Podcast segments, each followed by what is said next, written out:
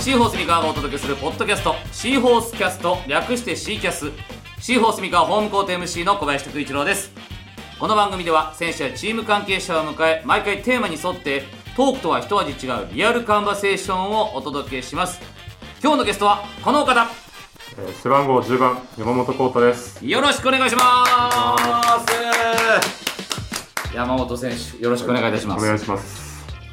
西田選手がはい山ちゃんって呼んでましたねあそうですねみんなから結構山ちゃんって基呼ばれ本そうです基本山ちゃん山ちゃんってもう雄大はもう大学の時からも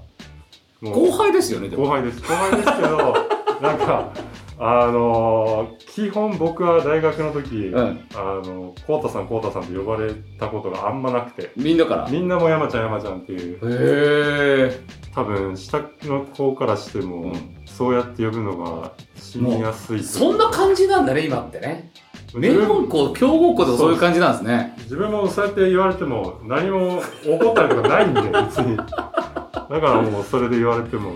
全然普通です雄大から今言われててもね普通にもう接してるってえ 感そういう感じなんだねじ、はい、逆に山本選手上上の人に対してはどう上の人に対してはやっぱりまあ例えば今康介さんとかもいますけど、うんだったらもう普通に先輩に接するような感じでやあっぱさん付けでちゃんとそこはーその辺はどっかから変わってきてんだねやっぱねでも1個上の人だと、まああ雄大と同じような形にはなってるかなとか思うんでそうかやっぱだからそこはもう一緒にやってきてる仲間っていうのもあるから、そうですね、一緒にやってきてる人たちだとまだ呼び方は変わってきますそういうことですね。で山本選手、ちょっと今日、もうちっちゃい頃からの話を聞こうかなと思ってるんですけど、昔からもう背はでかいんですか昔いやもう生まれお母さんから聞いてるのは、うもう生まれた時からマジででかかった何グラムとかって覚えてる僕聞いたのは4000ほほでもう500は超えてたっていう話は聞いた ね700とかそれぐらいほーめちゃめちゃでかかったっては聞いてたんででもたまに聞くのが大きく生まれても、じゃあそのまま身長がでかくなるかどうかっていうのはまた別問題って話を聞くじゃないですか。はいそうですでそのまま本当に大きそくなのってた、本ね。当に大きくなって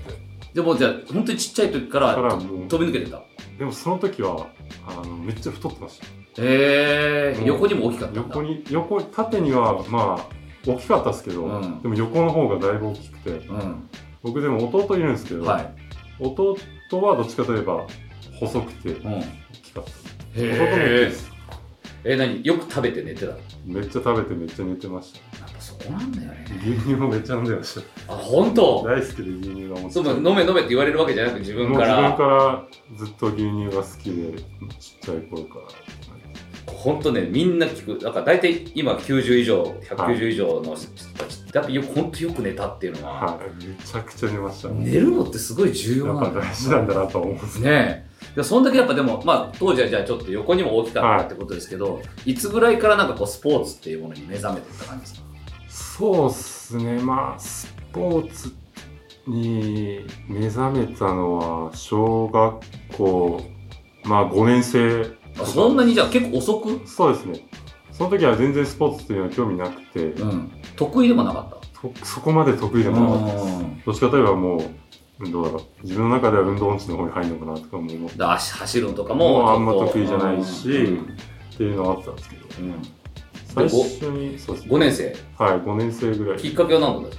かかけは、あの、武道なんですけど、ほ剣道を始めたんですよ。うはいはいはいえー小学校5年生の時にはい友達から誘われて、一回まあ遊びでもいいから行ってみようってうん誘われてでまあたまたま行ったんですよね、はいその練習の会場にじゃあ結構面白くてうんでまあ続けようかなって思って、まあうんそのまま5年生から始めへてえその時身長どれぐらいですか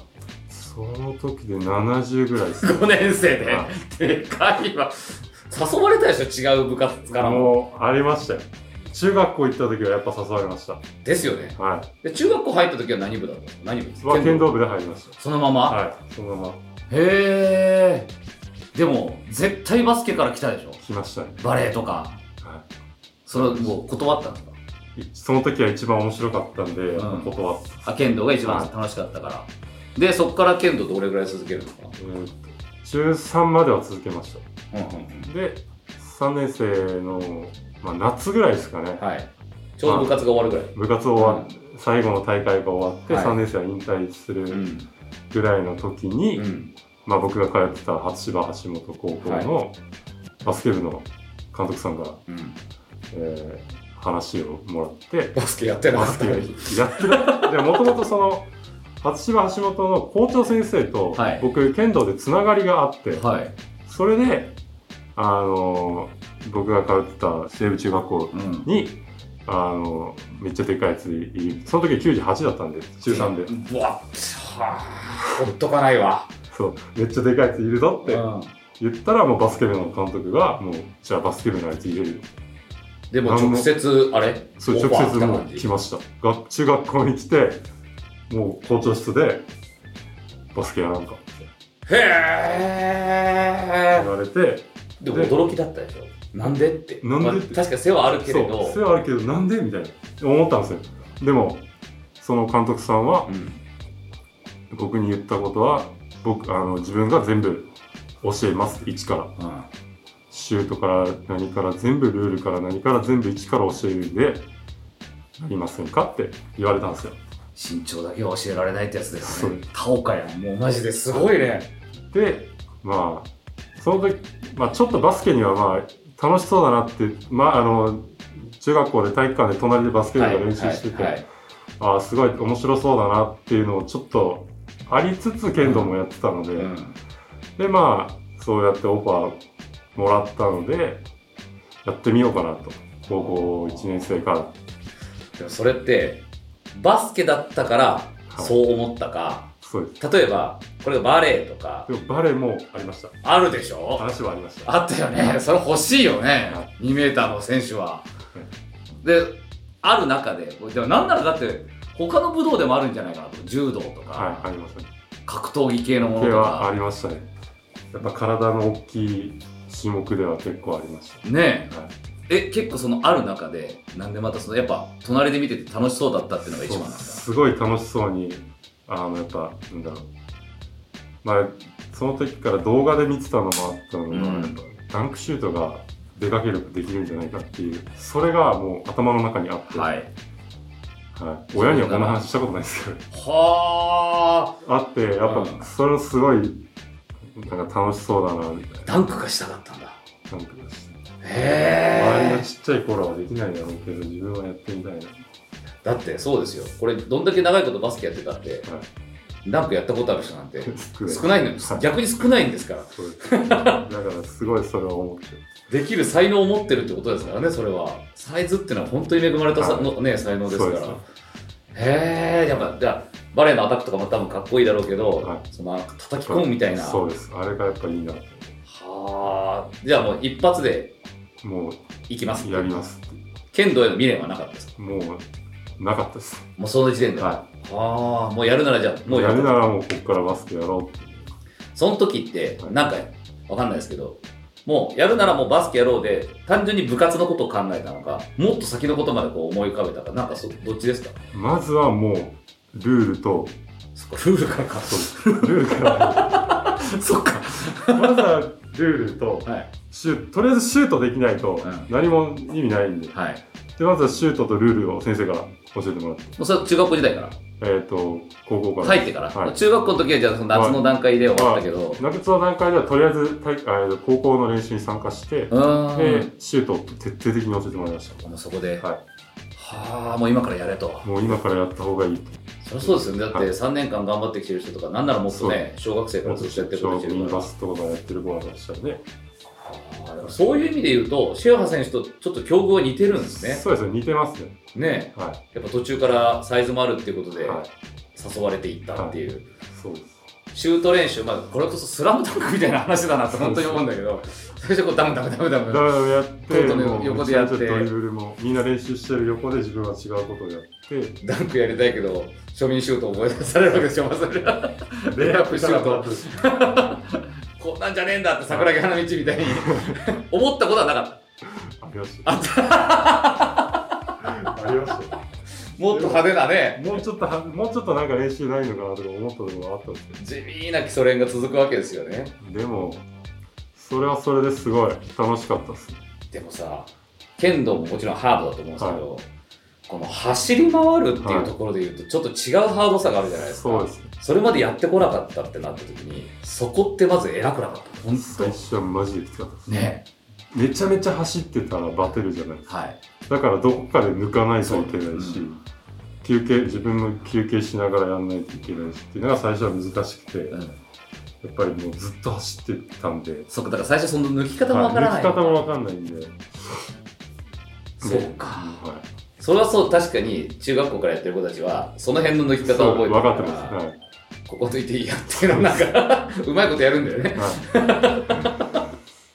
全部一生懸命やっちゃったっていう。はい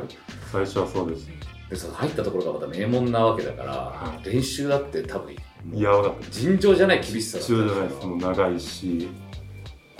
ちゃめちゃ走るし、あーへこたれることはなかったですからやりました、最初の方。最初のはやばいとこ来て来ちゃったんだけど、やめようと思ったこはなかったでとあそこはなかす。っそたれはもなかったでうやるからにはす。だからにはもう最後までやろう。だんだんこう楽しくなってきたのってどれぐらいでしたそうですね。まあ、高2ぐらいからすごい、まあでも高1から試合に出させてはもらってたんですけど、うんそんなにまだ点も取れるわけじゃなくうんで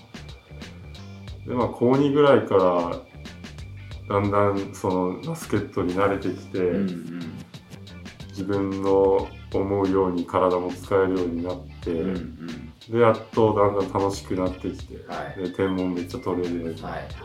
っていうところでやっぱ高2ぐらいからで楽しくやなっっぱりその身長を生かしてっていうところで、はい結構それが有利に働くケースがあるわけですて、よね、はでも今の高校バスケって日本の、まはあ、い留学生たちもいるじゃないですい、か、そうですねで留学生になるとやっぱり自分と同じぐらいの体格だったり、はいはいなんだろう手足もすごく長かったりとかっていう中でそこに対してなんか怖さじゃないけどちょっとこうなんだろう他で優位に立ててたことが、はいそこが結構対等だったり向こうのがちょっとこう上な部分が出てきたりするじゃないですか、はいそういう時どんな心境になりました、いや結構最初はやっぱ弱気にはなってました、あー跳躍力自と分かそう、ん自分より飛ぶし、うん走るし、うんっていうのがあったんですけどでもこの体を持ってる限りは自分がやらないとうんチームも勝てないしなというのは思いつながらプレーはしてましたねまあ、そうだよね、はいだってそれを思って取ってもらったっていうところがあるわけで、まあ要はもう本当に入る時から君を中心に添えるんだってそうですねもう先生はそう思って取ってくれたんだっていうのは思ってましってことはやっぱやっぱ山本選手の中でも覚悟があってたはい臨んだわけだよね、はいそこはね。はあで高校3年間はいこの今手元に資料がありますけれども、はいこのねやっぱり全国に出たりもするわけじゃないですか。はい出てますねけどなかなかこうそうですねこれ見る限りは1回戦がそうですねなかなか1回戦突破はできているねえこの辺りどうでしたどのようななんかそこまで行くけどっていうところでどんな心境になりました夏例えばこの高校1年生のうんインターハはイい人生学園とのゲームなんですけど、うんまあこれは人生というともう渡辺裕太選手だねそうですねちょうど抜けた次の年うんなんですよ、はいで、まあ、これが初めての僕の全国大会はでバスケも初めて全国大会、いでもさすごいよね初めてすぐに行くわけだもんねはい春から初めて夏に行くんですだよねインターハイだからよでまあ一番に思ったのはこれが全国のレベルかっていうのはすごい思いましやっぱ県とは違ったたもう全然違いますあ県だったらもう簡単に点取れるのがーもう取れないうんうん対策もしっかりされるわけだもんねこんなに簡単に止められるのかっていうのがあるらしい1対1じゃなかったりするしねなんかそうするともう2人3人ついたりしてダブそうルすチるーとムもに来たりとかうそんな経験がそんなになかったわけだよねなだからったんではあそうなるとやっぱ自分にはもっとスキルが必要だとそうか、ですスねテップワークを覚えなきゃいけないとかっていうドリブルもそうだしもっと簡単にシュートを決める方法もあるんじゃないかとか課題がでもある意味でも逆に見えてくるめちゃめちゃ課段階題ではあるはんですごい見つかりましたねねうん、全国大会に行くことで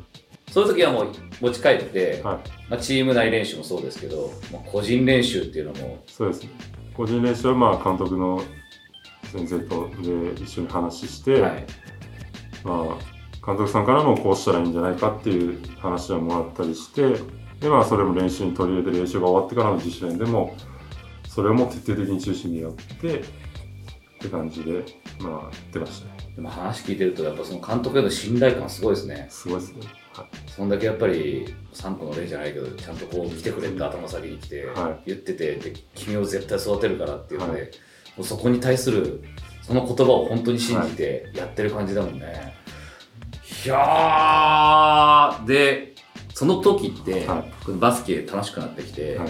なんか NBA 見たりしましたい、NBA は先輩が見てたのでそれを一緒にさせてもらったりとかしましたなんかそれでちょっとあこういう選手になりたいなみたいな憧れとかってありま したあーその時は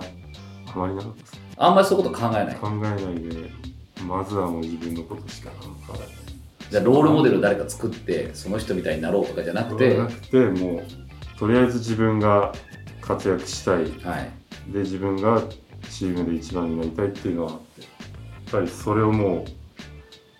それに今フォーカスしてというか、うんそれでやってましたねもうこの時はだからバスケ以外のことほとんど考えて僕なもい考えてないですあー勉強のことも考えてないですもうとにかくバスケバスケバスケで、まあ、3年を卒業するタイミングで、はいどのタイミングで東海大学から話が来ましたえーと高校3年生の春春ぐらいインターハイ前インターハイ、ウィン、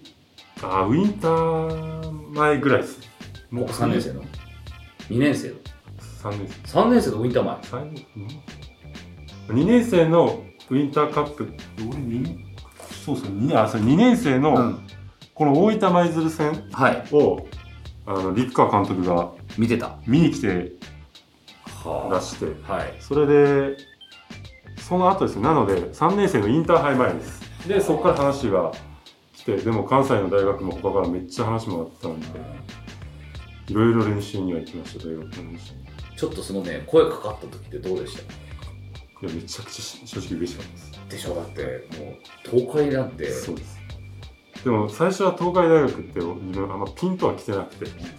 まあ、そういそのいいろいろ声かけてくれる中の一個だはっいていう。うんでも、後から監督から聞いたら、僕は東海はもうすごい大学だったから、めちゃめちゃ有名有名だから、名門校だから。もう 誰もがだって、そうです。で、もう、他はまあ、結構話はもらってたんですけど、でもそれをもう蹴って、もう自分が、まあやっぱ、もっと上のレベルに行きたかったんで、うんうやんっぱ全国から集まってくるうん大学だし、うんそれでもう東海大学に行きますっていう、いつ決めたんですよはもう3年生のウィンター前にはもう決めてまし決めて、た。はい。で、伝えて、は進学することにい。。そうです。行ってビビったでしょ。で、最初はビビりましで、た。今言ったみたいに全国からそうやって、はい。ね、猛者たちが、同級生もそうですし先輩もそうですしだって今までその、月バスとかに乗ってるような人そたうちがそうなんですよ、ゴロゴロいるわけでしょ。はい、最初はめちゃくちゃビビりました マジかどどういうど、その中で、どういうふうに臨みましいやもうとりあえず今まで高校3年間でやってきたことを、はい俺は自分で出してやろうってたうん。まずはまずはねまず1年生なのでうん。でここから大学で教えてもらうことを吸収して、はいどんどんやっていこうっていうふうになってきまし高校の監督と、はそのリクさん、はいどんな違いが、一番の違いとしてはどんな感じですかた高校って言ったらやっぱあのあれじゃないですかめちゃくちゃ怒るあであ、僕そういう指導だったんですね。その指導めちゃめちゃ怒られましたし、うでもリクさんは怒らないうんうんでもう自分で考えて行動しなさいっていう人だったやっぱそこに違いがあってもう何もかも自分で考えて行動しないといけないので最初はやっぱり、ね、高校までは言われるようにやってきてっていうのがあったんでなかなか最初はうまくいかなかったので難しかったで難すしかったです一番、一番大変なことだもんね。はいでそれって逆に今もそうでしょ。今もそうでね、シーホースも。すはい、君川さんそうだもんねそう。です同じ感じなので今ね、自分で考えて動きなさいっていうね。でもそれってやっぱりその癖は若いうちからつけといた方がそうで絶すね対いいことだし、あリリクさんもそういう感そうじいでう感じの教えなので、はい、プラスそこにディフェンスが加わってくるんですね。そうですねねそうテニスは難しいな高校とじゃあ高校もハーブだったと思うけど振り返ってみてどっちがハーブでした高校と大学いや大学です大圧学なんだ倒的に大学ですそれでも圧倒的なんだ高校はもうなんかひたすら走ってればいいみたいな感じだったんででもうあの大学に行ったらディフェンスをやらないといけない走らないといけないってなったらもう結構きつかったですねそれ西田選手も言ってましたやっぱりちょっとちょっともう思い出したくないぐらいもう思い出したけど、本当にきついです、あれ。もう一回4年間やれるかって言ったらもうできないです。 無理です、無理です。そんななんだ無理です、あれは。逃げたくなりなかったならなかった逃げたくはならなかったですね。そこまで。そこはやっぱり自分がこれを乗り越えようっていう、はいあそこはもうやっぱ座ってる部分この大学に来たっていうには、ここで逃げたら俺、ま、周りから笑われるんじゃないかなとかいろいろ思ったりそうだよね他の大学も声かかってたのに、そっち行くんだって自分で決意して行たんだ断っかてらそっちまで行ったのに、そこで辞めたら、俺なんで断って行ってんだよ、来てたのにみたいになる。まあ、そこは結構自分の中でも本当にそういう覚悟だったんですねそうですね。でもやっぱりその時のディフェンスって今でも本当に生きてる今でもだいぶ生きてますそれぐらいやっぱ基礎を徹底して教えてくれたんだ、マインドはやっぱだからそれまでってどっちかっていうと身長も生かしてはい得点を取れっていう、そうですね、今までそうでした。オフェンスをメインでやれっていうのがそうだった。でもオフェンスもディフェンスもみたいそこでディフェンスの大切さっていうのはみんなやっぱ東海大の出の人はみんなそこで言うんだよな。全員やっぱそのディフェンスの大切さっあーていういや、のが本当にそれは学びました。ディフェンスってこんなに重要なのかって。でも逆にディフェンスのことを学ぶと、はいそのディフェンスのやっぱり多分やろうとしてることが分かるからわかります。はい。今度それが逆に自分がオフェンスになった時にそうですね。相手がこうしてくるんだったら自分はこうするっていうのが分かってくるんで。それでまたすごい楽しくなってきて、そうだよねどんど駆け引んどんどんきがバスケも好きになって。はあでで大学時代っていうのは、はいまあ、要はその名門で面白いですねちゃんとこう天皇杯でシーホースともやってますもんやっねてます、ね。今見て思いまし思い出しましたた。はい。僕は出てないんじゃないですかこの時のメンバーすごいでしょこの時は、そうですね。ねえ今もこうベテランで引っ張ってくれてる柏木選手がいて、比江島さんがいて、金丸選手いて橋本選手いて手。もうやばかったっすからね。どうですかその出てなくても目の前ではい、見てる。自分た自分が出てなくてそのすごいと思ってる先輩たちがはさらにそのもっとい。もっとも上のう、はプロ集団たちがやってるわけじゃないですい。かはどう思いましたい。いや、もう、なんつったらいいんですかね。まずはもう、これがプロのレベルかっていうのはすごい思っても、ほぼほぼ唖然としてました。てかもう、すごい面白いなっていうか、うんすごい集中して見てたっていうあで、しかもその時ちょうど、うんそのシーホースとやった時は、うん僕と同級生の平岩はい源はいがちょうど多分スタートだったかな、はいはいはいあいつは1年生から出てたので、はいはいスタートで確か出てたと思ううん源があんだけやられてるのは見たことがなかったのであんまりそれこそバッチアップしたの JR とかでしょきっそうとです JR とあとあの時は手いましたえっとね手いないですねいないです多分ねこの時はねバッツかバなツだそうだアイクがいた時ですそうですねなんで確かマッチアップがそうでした胸板が倍ぐらいしかもその時1年生の源なんでまだ細いしそうでしょみんな細いし、もう。いや、あの時はもう、やばいなとは思う。これだって天皇杯シオスが優勝した年ですもんねいやーすごかったです。でもその食い入るように見てしまったはっていうのは、ちょっと自分の中でもこの世界にやっぱり行きたいっていうよっうてないうのは、やっぱ、思っては来てましたね、その頃あかーだからリアルにその目線で見るんだよね、ら。は自分がもしあそこに立ったらどうい。マこッうチいアうッ感プしじなんてだろうっていうのは、やっぱ、思い始めてました、そのあたり。そうですよねだってもし本当にこのプロの舞台行ったら、はいそれこそバッツみたいな選手たちとゴリゴリやり合わなきゃいけないそうですポジションにいるわけだから、はそうなった時に自分はじゃあリバウンドどう取るんだとか、はそれこそどうマッチアップするんだとか、はいどう得点取るんだっていうのは、考えますねそれねい。そうです。めちちゃめちゃ考えましたでもその時はもうすでにそういう気持ちがあったんでね。そうですねその頃からやっぱありましたねこれどの辺からそのプロっていうものを意識しましたやっぱり東海大学から声かかったぐらい。いやその最初の頃は全然何も考えてなかったです普通に実業団に行こうかなっていうのははいはい。ちょうどでも思い始めたのはこの本当に三河との試合への次のまあ2年生になったぐらいかなえ。うんから思い始めてうん。うん。自分もあの場でプレーしてみたいなっていうのを思って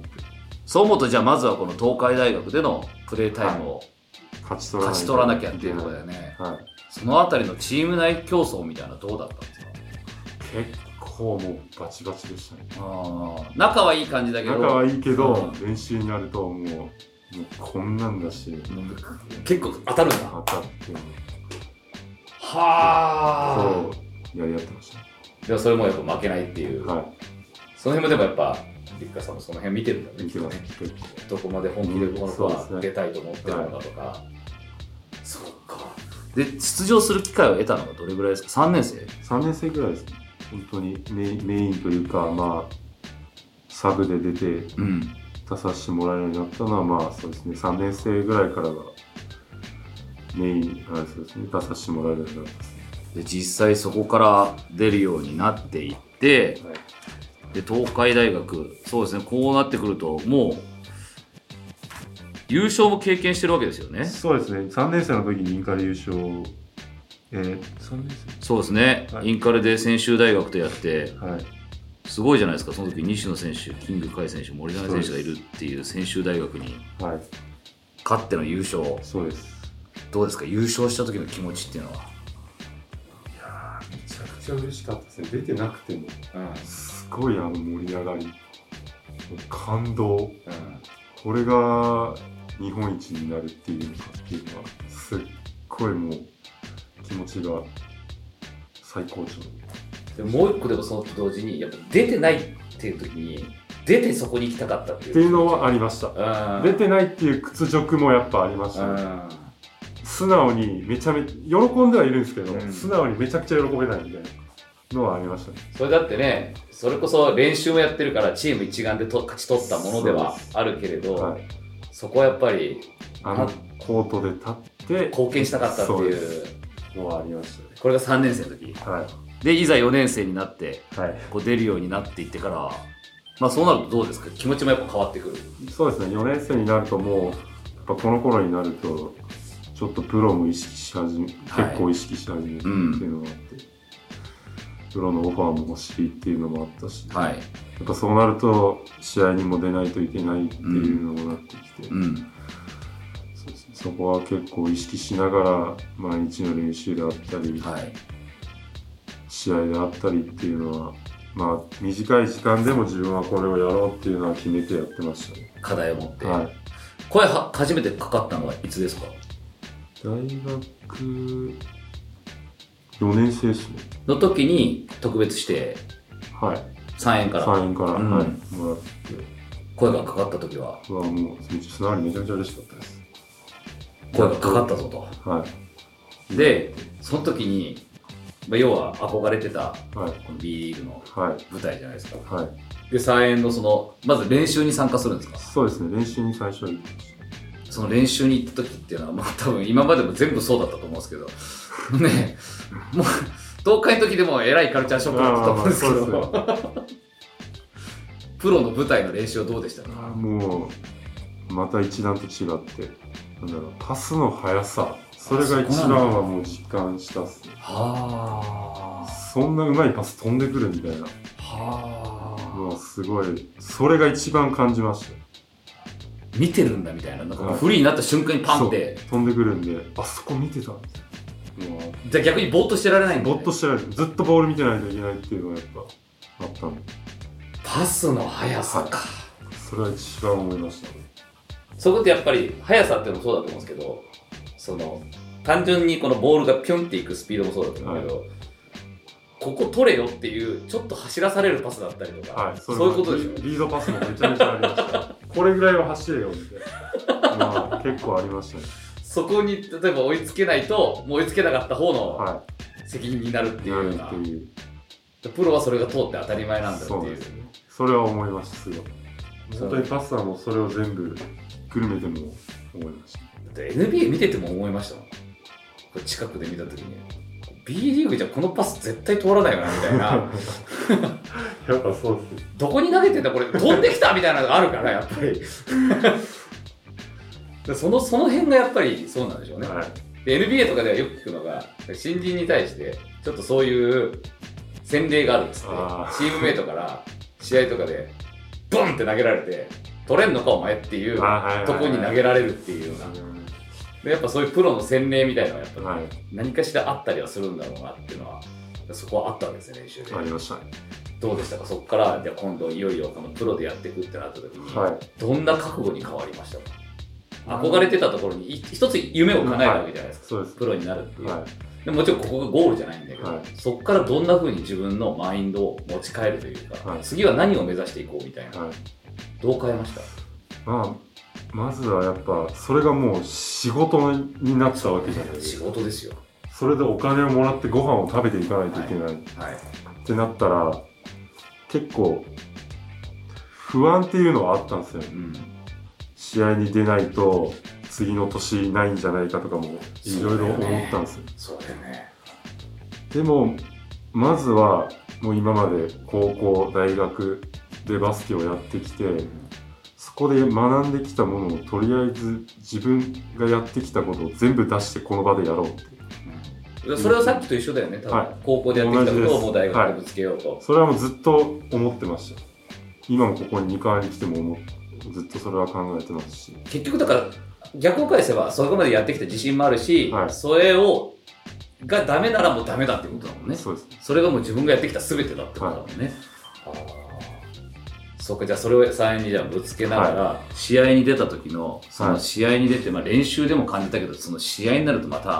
はいもっとハードなわけじゃないですか、はいこのハードさはどんな風に自分の中で消化しました合計どれぐらい出たんだって特別指定で出たのと1920シーズンに特別指定、はいで2021シーズンに7試合はい出てるわけですね、でその大学とはまた違うこのなんていうの会場の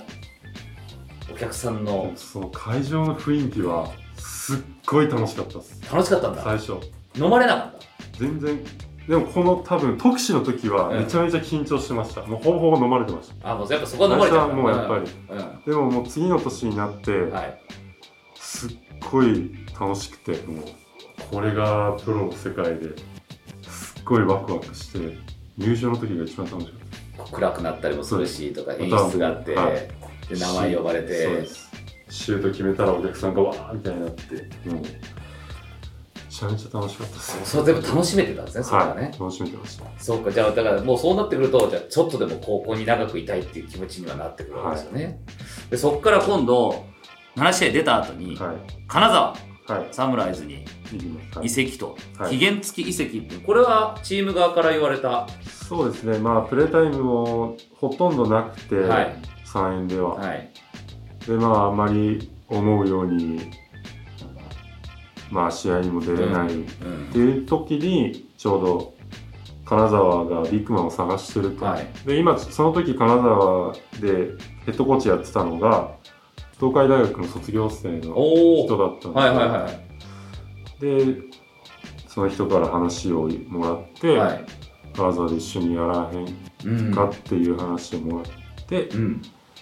でまあ考えた挙句やっうぱ試合にも出たかったので、はい、まあ、出してくれるかは分かんなかったんですけどそれはね、うんうん、でも出たかったので行きますとそんなにじゃあ迷うことなく、迷うことはそこまではなかったです、ん、行ってみてどうでしたいや行ってみてまあ試合には使ってくれますけど、ん、やっぱその B3 のレベル、うん、 B1 から B3 に行った B3 のレベルっていうのでちょっと思ってしまったんですけど、うん、でもここ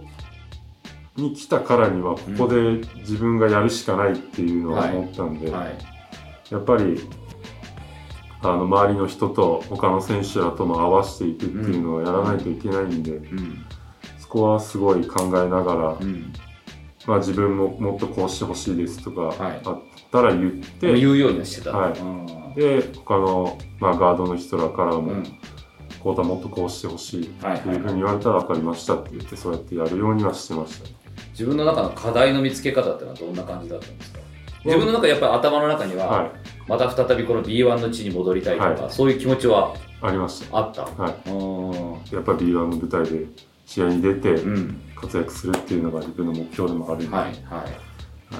でそこはやっぱじゃあ自分の中で課題の持ち方も難しかったしいろいろどういうふうにじゃあどうどこに目標を持ってくればいいのかがいまいち分かんなくなってて、そでもプラスだってチームのために一生懸命やらなきゃいけないのがはいまず大前提じゃないですか、はいチームプレーである以上は、ってなってくると自分のやりたいこととやらなきゃいけないことっていうのが多分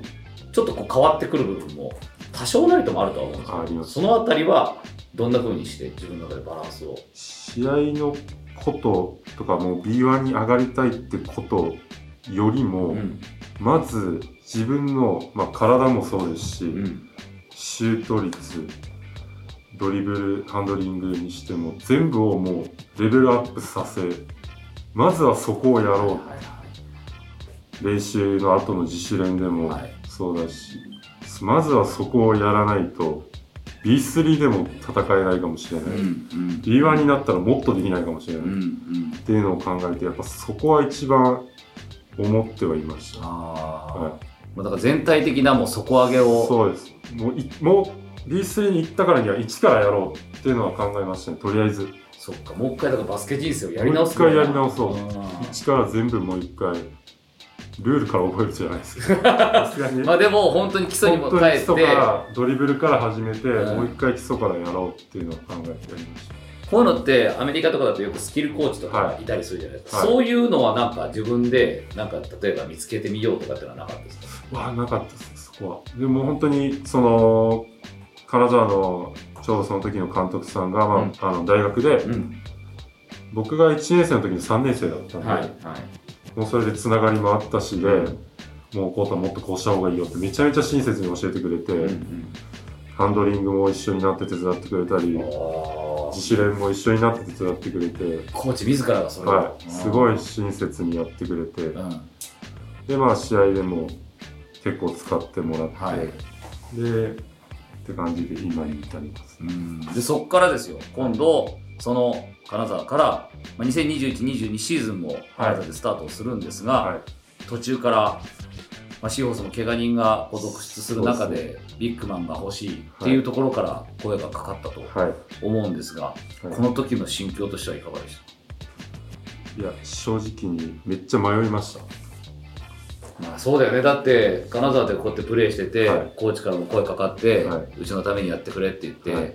でもチームのためにもちろん自分も貢献するっていう思いはでやってたわけだから、でファンたちも応援してくれててってそいうね一番そこですよねそこが一番結構迷って、うんでまあそのオファーをもらった時がしかも試合の時だったのでうん東京で試合だったんはいでもうこの後の試合はもう出れないよっては伝えられてもし受けたらはいオファーを受けたらもうこの後はないよって B3 では戦えないそのまま三河に行くことになるからっていうふうに言われて契約の問題ですよね、はいそれはもう条件がそういうことですよねそうですねですっごいもう考えました自分の中で結論を出したのかそれともその監督だったりとかいろんな人に相談をしながら、まあ一番相談したのはチームメイトですねうん仲良かったチームメイトうに、んめちゃめちゃ仲いいチームメイトが一人いて、うん、まあ同い年で、誰ですか、えっと、金沢の山下光はい選手で僕はもうすごい自分と、ね、仲良くてうん一緒にあのその子にこの話が来たっていう話をして驚いたでしめっちゃびっくりしました、でも本人は「良かったじゃん」やっとコーダが目標にしてた場所に行けるやんっていうふうにすごい言ってくれて、ょ、俺は行くべきやと思うってその子は言ってくれてもうすぐに言ってくれたんですそうやってそう言って言ってくれましたもう言った瞬間その答えが返ってきたんでもう絶対行くべきだと思う試合に出れる出れない関係なしにその場に行ってプレーするのが一番いいんじゃないっていうふうにその光くんは言ってくれて、はあはそれでもう固まった感い、じそれでまあなんとか固まって、はい、で三河に行きますっていうだってその山下選手だって一緒にプレーしたかったでしょ、はねえで一緒にこのチーム強くしていこうってそうです思って2人で言ってシーズン始まってたので,、ねえそうでしょ、でしかもあのもう残りも少ないシーズンの途中で言われた話だったのでまあチームにもだいぶ迷惑をかけたけど自分の実力を上げるレベルを上げるためにはうん行くしかないっていうふうにはもうもう気持ちを固めてうん三河にあの三河のオファーを受けさせていただきますっていうふうには伝えましでその日はじゃあもう試合に、たはその日は出ましたその時のうん、東京での2試合2ゲームは出てそれがラストそれがラストゲームではいああそうかはいでもやっぱそうやって背中を押してくれたチームメイトがいたんですねそうですねいなかったらちょっと分かんないよねだって、はい悩んじゃうよねそれはでももう本当に最初にその子山下ひかるに言ってまずは1人にしかその子にしか言ってなくてうんで2ゲーム目日曜日の試合の前に、えー社長さんからうん孝太郎にこういう話があったっていうふうに伝えてくれたらはい他のチームメイトもすごいあのもう絶対見てるから応援してるからっていうふうに言ってくれてめっちゃいい話やそうですもうすすごい背中うをわ押してすごい、ほんで今日のうん試合絶対勝ってもう終わろうって孝太が最後の試合やしっていうので言って勝って終わったしいいなあいい話だね。いいチームだね、金沢もま。みんな仲いいんでやっぱすごいあの先輩後輩関係なしにすごい仲いいんでやったぱり、いやそれはね、ずっと聞いてたんですよ。カナダってやっぱそのチームの雰囲気もすごいいいっていうか、はもう本当にいろんなところからも聞いてたりして、でそこからやっぱり、だから、山本選手がいなくなるっていうのを惜しむ声もたくさん、はいファンの皆さんからあっただろうし、はいいや今の話を聞くと、また改めて、いそうでね、山本選手を応援しようっていう気持ちにはい多分皆さんなってくれると思うし、すはいそんだけ押されてきたら、やっぱり、やらなきゃいけないよねって気持ちになるよやらなきゃいけね。ないもうやるしかないっていうのは、はいうわあだから面白いですね。やっぱいろんなところからそういう背負いながそら、うですね常にこう、覚悟を決めて、はい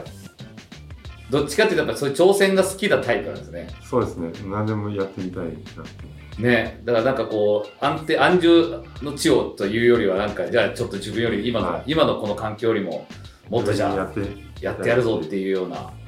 あ。分のレベルが通用しなくてもそれでもやってみたい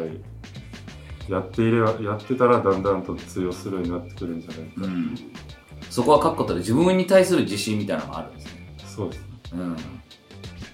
シーホースそのかつて天皇杯で、はいまあ見てちょっとプロを意識するきっかけにもなったはいチームに、はいこう巡り巡ってそうですねきて、はい初め来た時はどうでしたか初め来た時はもうすっごい頭こんがらがって全く何 もどういう、まずはもう勝手が分かんないじゃないですか練習の勝手も分かんないしいきなり行くって言ったもののもうパニックそうだよね。だって、シーズン始まる前に、いねろいろなことがあったわけじゃないから。ないないんで、もうチームの状況もわからないし、何もわからない。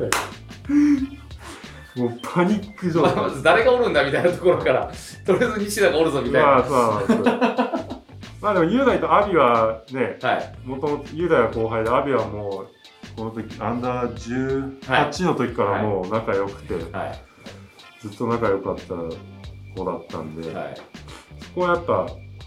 安心はありましたね。あそう、知ってる。ちょっと知ってる人はいるっていうので、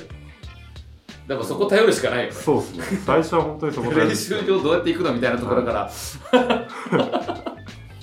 そこからですよね。そうです、本当に。もう、何時から練習始まるのそっからいや、まあ、それもあんまり、だから練習時間がどれぐらいあったああ、かそうかそうかそうか。今までとは全然違うって、ん。だからもう、まあ、まずは康介さんにも結構聞きましたね。いや、結構聞いて。で、まあ、康介さんも康介さんもすごい優しいんで、はいすごい親切に教えてくれて。はいはいはい。もう分からんことあったら聞いてよわみかたいらなんことあったら聞いて。で実際にじゃあ練習、はい初の練習の日っていうのはだってもうチームとしてやるべきことが決まってるじゃないで決すまかってて、いろんなもう、ほぼほぼシーズン終盤のあれしかないですだからねだからもうほぼほぼ何ゲームが多い練習になってなってくるよね。そうするとフォーメーションでしょ。もうフォーメーションがまず して何もほんでわからないところにいきなりポンとこれてはい。でまずはもうウッドフォーメーションもまあ一応動きはもらっあのこれだよっていうふうにはもらってはいましたけど、でもやっぱ自分で動いてみないとわからないんで、はい。でやっぱ最初はもうどっちに行ったらいいかどっちにスクリーンかけたらいいかわかんないし、そっか、スクリーンっていうのも、だから、右なのか左なのか、そそ細かくね、は位置もなんなら何十センチのはところでとか、い、でもだんだん最初まあやって覚えていくうちにやっぱり自分でもできるようになって慣れてきて、うんでまあ練習もすごい楽しくなって、はい、はいでまあチームの雰囲気もすごいいいなっていうのははいそうだね、仲がすごくいいですね、は選手みんなが。でやっと溶け込んできたって感じですね今はだいぶじゃあもう、今はもうだいぶ二階の人間になってる から最初はもうちょっとやっぱりよそ者な最感じ初の。はめちゃめちゃ予想の感じだった多分ブースターさんにもバレてると思うんですけど予想の感半端なだいから初めてじゃあ、ウィングアリーナのあのホームは来た時はどうでしたかいいやーもう演出といいあれ、ウィングアリーナじゃないかな最初はトヨタトですヨタか、スカイホールか。スカイホールでも結構しかも僕やってないしね。そうですねコロナでちょうど。いなかったちょうどいなかったいやー最初でもスカイホールに行った時ですらもうまたあれですねすごい緊張はありましたねそうだから僕は初めてお顔を拝見したのが、まあ、もちろんこのバスケットライブ状態は見てるんだけど、はそのホームのぼ僕がまた MC としてこういはコロナ病から復帰して ウィンガリーナで始まった時に、まずリハーサルの時にあれいつものこの選手紹介と違うってなってあそうだナンバー10が ここで入るんだってい順番に言うとねそうそうそうそうああそうだそうだってなそっうでてでそこからだしで今度じゃあはじまあ結構早い早めに入ってらっしはゃるじゃないですか、かこいうはその時見た時にめっちゃ緊張してるなっていいいやうもうあの時は多分誰もが思ってると思う今の顔と比べたら全違然違うう全然全然違違うっ うすよね笑顔がやっぱりもう少なかったもん笑顔ないですねもう顔完全に固まってますよあの時あのお客さんに手を振るんだけど 顔が固まってるからだかもうあの時は本当にやばかったですらやっぱり多分心境としてはじゃあちょっとやっぱりこう俺のこと誰だと思ってるだろうみたいなところから始まるわけそれもだあよりまねしたそういうちょっともうバックバクでしたもう出てきそうみたいいやーわかるでもそれはわかるだってでも優しかったでしょみんななはいすごいブースターさんも優しくてでしょでその後サイン会とかもあったりしありましたよてねやっぱみんなすごいこしかもその時直後日曜日サイン会ありましうた、はいはいはいあったんですけど、うんすごいあのわーって親切に優しく迎えてくれたんですごいいいチームだないやもうだからもう入った瞬間にやっぱりもう仲間ってなるから、はもうもうこの人のこと応援するっていうふうになるし、はいこれ多分本当に今後例えば山本選手がどういうキャリアを積んでいっても、はずっと追っかけてくれるんですよいは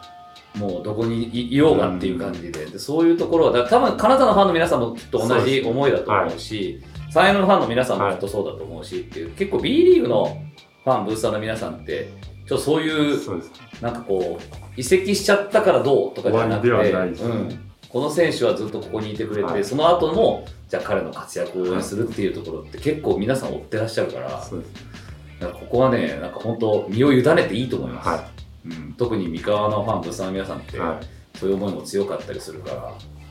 いやー、じゃあ今後ね、この今、シーホースで、ちょっと今、このチームも、はいかなりこの CS に向けてっていうところで、本当にこう厳しい戦いがはい続いていくじゃないですか、はい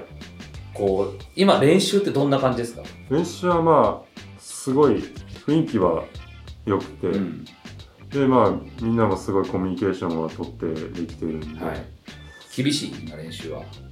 結構でも厳しいというよりかはみんな楽しそうにやってるって形で、なんうかバチバチやれっていう形でもなく、うんすごいいいふなんつったらいいんですかまあでも言う言うといい雰囲気です、うんすごいなんか暗い雰囲気とかそういうのでもなうく、んうんまあもちろんだからしへこんでる場合じゃないし、はいでかといってまあんまハードにやりすぎるとね、怪我も怖いっていうのもあるもそちうですろんあるだろうから、そこもあるんでしょうけど、はいあと疲労をためないってとこそろうもでね、すねきっとあるとは思うんですけど、君和ヘッドコーチのさっきのまあ話に戻りますけど、指導方法、はい自分でやっぱ考えなさいっていう部分が、はとても多いと思うんですけど、そそうですね。のあたりどうですかは、まあ、あのーまあ、それも大学でやっぱ学んできたのもあったんで、うん。自分で考えて行動するっていうで、自分に足りないものがあったら、試合の後でもやるっていううんふうにはあって、まあ、スキルコーチのあの中森さんうん。に話して、試合の後はこういうことをやりたいっていうふうには伝えて、はい。今もまあプレータイムがなかなかないんで、うん試合終わってからやるようにはしてるんでそこはやっぱ自分で考えて行動するっていうことを言われてるんだったら、うんもうそうやってやるのが一番かなとなんか直接言われたりはします直接言われることはとにかくもうあの僕がここに三河に来て初めて言われたことはとにかくバスケを楽しめって言われてその言葉はもうずっともあの持ってます深く考えすぎる絶対もうバスとりあえずバスケを楽しめプレー同行じゃなくてとにかくバスケを楽しんだ方がいいよって金和さんには言われたんですごい。本当にそれはすごい刺激になってもう何かあったらそれも絶対考えてやってるんでいや、それって多分、君風ヘッドコーチが、ほんとこのシーホースに、一番初めに来られた時も二十何年前ですけど、はいその時も同じことを選手に伝えたみたいで、その、なんでこの場にいるんだっうんてなった時バスケが好きでやっぱりはこの世界に入ってきてるんだよねっていうそうですだったらそのバスケをまず一番に楽しむってことが大事なんじゃないかっていう、それを徹底してもちろん勝つためには厳しいこともやらなきゃいけないけれど、でもまず大前提でいはい楽しむっていうのは、うん特にそうなのかもしれないねそうです特にまたこの山本選手の世代になってくると、そこすごく大事でしょそうですねまだ山本選手はその中学校時代に,、はいに厳しい経験はは高校時代から高校時代に厳しい経験はしてるけれど、もうだんだんそういう感じじゃなくなってきてるもんいね。そうですねもう今怒られて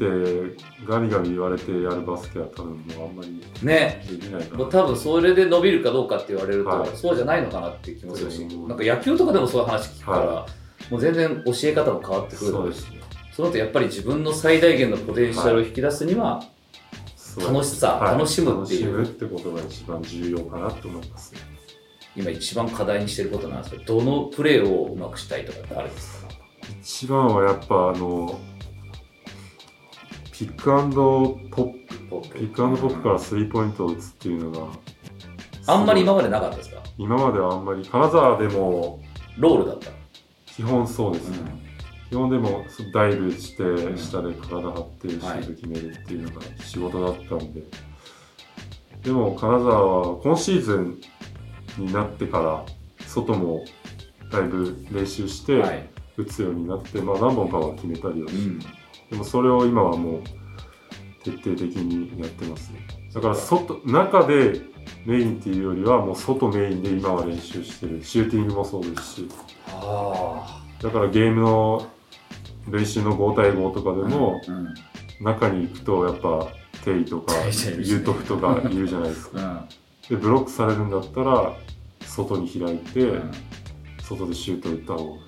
いいなって思って。そこはあえてそっちのパワーに対してパワーでいくっていう考え方よりは、手にパワーでいっても多分ボー ンパワーでいっても無理だよね そうなるよねあれはちょっとだか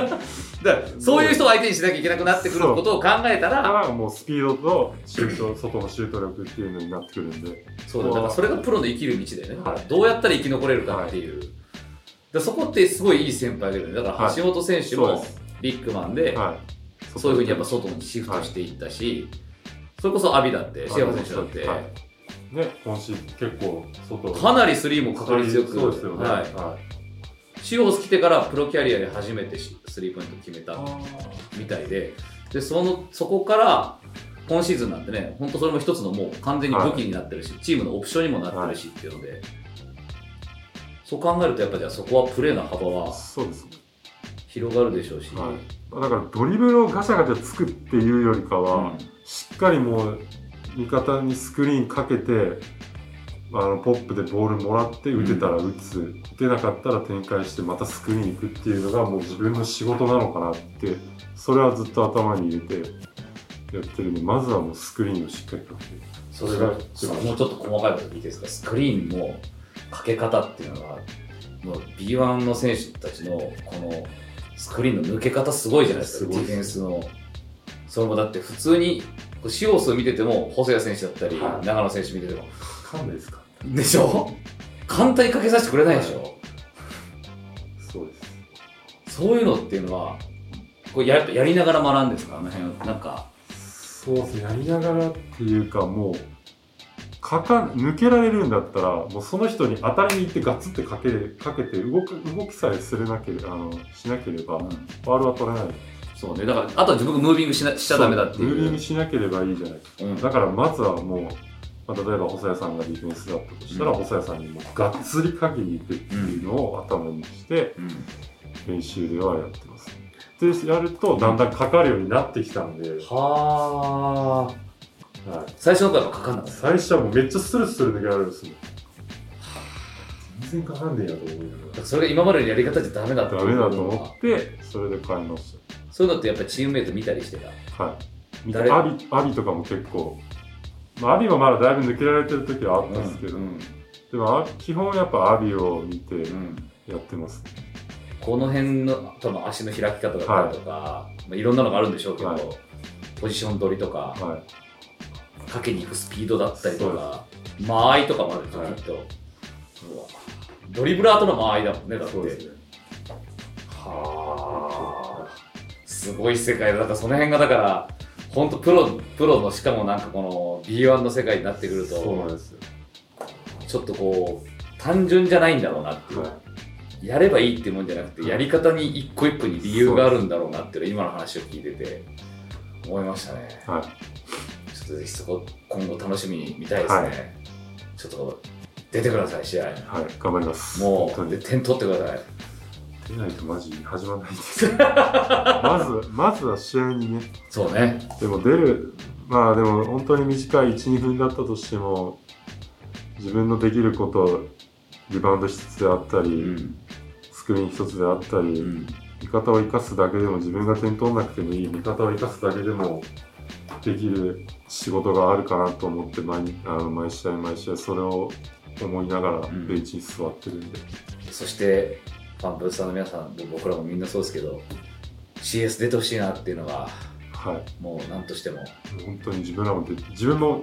やっぱ初めてなので CS に出るっていうのもそしてだってだって B1 でプレーされてる選手でもまだ CS に例えば出てないっていう選手たちもたくさんいるわけだから、はやっぱ CS って一つのいそうですねこう行ってみたい場所じゃないですか、それをまた目標でもあるんで全然雰囲気違うしねそうですよね僕らだってこっち側のその演出側の方にいてもちょやっとばい。コートの当たり激しいなみたいなのとか お客さんの熱量も、まあ、今コロナ禍だから声は出せないけれどでも多分相当なもうんう去年のだから昨シーズンでいうと千葉に見に行ってのはい。あの熱量とかやっぱり違ったしでそこで感じるものとはかい。得られるのが違うとは思うんで出てほしいですね。本当に自分も出たいです。ねそこをぜひちょっとはい。目標にしていただいて。はい。これからもまた怪我なくはい。最後まで走り切ってください。はい。頑張ります。ありがとうございまあす。りがとうございました。今日は山本幸太選手にお話伺いました。どうもありがとうございました。ありがとうございました。